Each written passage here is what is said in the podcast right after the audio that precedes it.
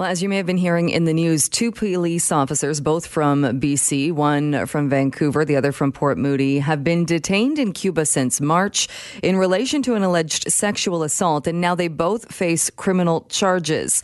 An officer from the VPD facing a charge of rape. Prosecutors in Cuba saying they are seeking a seven year sentence in prison. A member of the Port Moody department facing a charge of accessory to the alleged rape and could be facing four years in prison. Let's bring in Richard Kurland, who is an immigration uh, lawyer and immigration policy analyst. Richard, thank you so much for being with us. A pleasure. What happens in this case? We are hearing this from sources. Uh, John Daly has been uh, getting information on this story. What happens when two uh, Canadians are in Cuba and face charges like this? Well, it's uh, bad news for them. Uh, Canadians who are in foreign countries like Cuba will be subject to domestic law, including the criminal justice system. It may not meet Canadian standards, but uh, they're, they're lobsters in a pot right now. So the the deal is that uh, charges have not been laid a complaint has been made to uh, local law enforcement.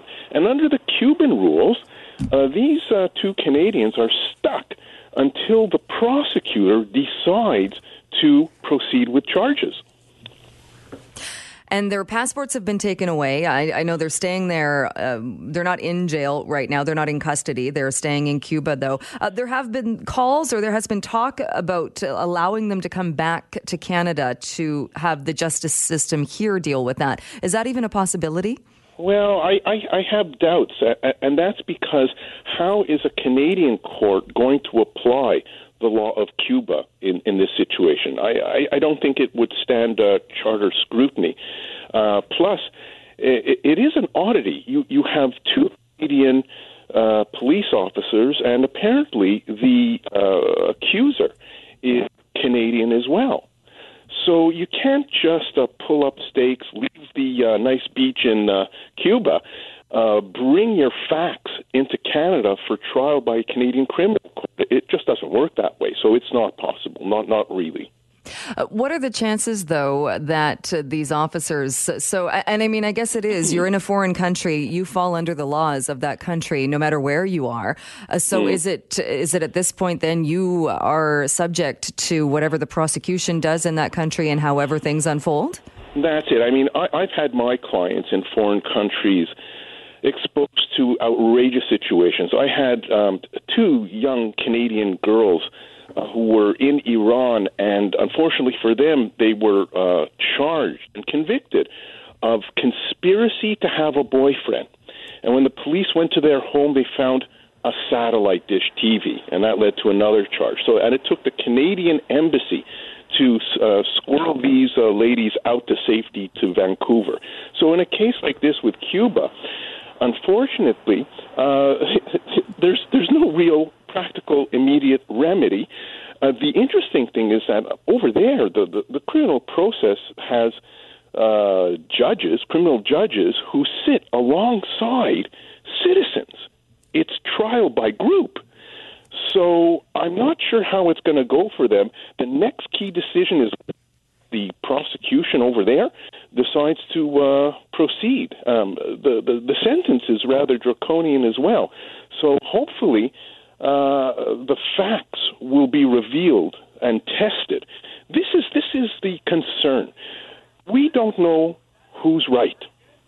And how do you determine who's right? The Canadian victim is entitled to her day in, in court, even if it's in Cuba. The Canadian accused persons are entitled to their day in court, even if it's Cuba. And to make their case that they are innocent. It's rough, probably, on all concerned. At what point, uh, um, and you mentioned the case of your clients in Iran, at what point, or is there a point when the Canadian government gets involved in this case? Yeah, well, fortunately, we do have some of our finest and best uh, diplomats uh, in, in, in, global affairs uh, stationed in Havana. Don't forget, they, they have a rough ride there. Remember, the Americans and the Canadians were blasted with a kind of microwave gizmo. Uh, so uh, we do have uh, almost our elite there. The Canadians uh, in our embassy are aware diplomatically and practically of this situation. And certainly, once it's on the Jill Bennett show, you can bet it that that case goes to the top of the queue. So uh, I think uh, the, the next step is to carefully monitor uh, and scrutinize the uh, next uh, procedures under the judicial system. And uh, these likely are receiving every possible benefit that Canadian government can uh, offer them uh, during the situation. I suspect that uh, the the the victim uh, who has information uh, may be in touch with Canadian authorities as well. Hopefully, that's the case, as uh, she deserves consideration as well. Uh, she may not be detained. She may not be under uh, scrutiny, but uh, we have to hear everything, including her allegations. And, and I would prefer that those allegations be tested in a Canadian court of law, but uh, we don't have that card to play.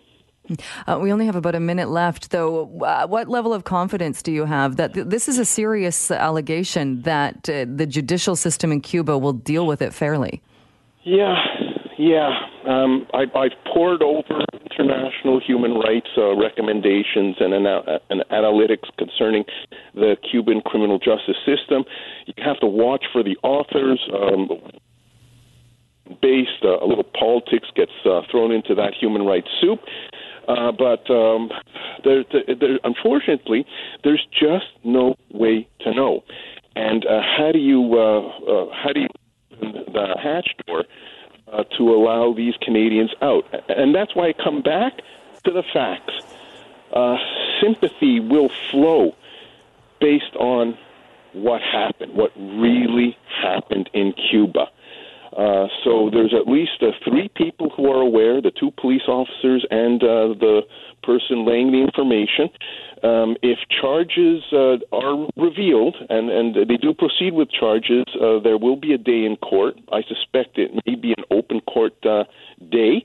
Uh, and that's when our Canadian uh, diplomats and media should be present, as well as the supporters for all sides of this story. Uh, on the other hand, if the if the prosecutor says nope, we're not taking this forward, those two Canadians are on a plane back to Vancouver slash Port Moody. All right, uh, Richard, we will chat with you again about this, I'm sure. Thank you so much. We're out of time, but thanks for being with Always us this morning. Thanks, Joe. All right, that is Richard Kurland. He is an immigration lawyer, a policy analyst as well. And we will hopefully uh, get more information about this case uh, in the coming days and weeks.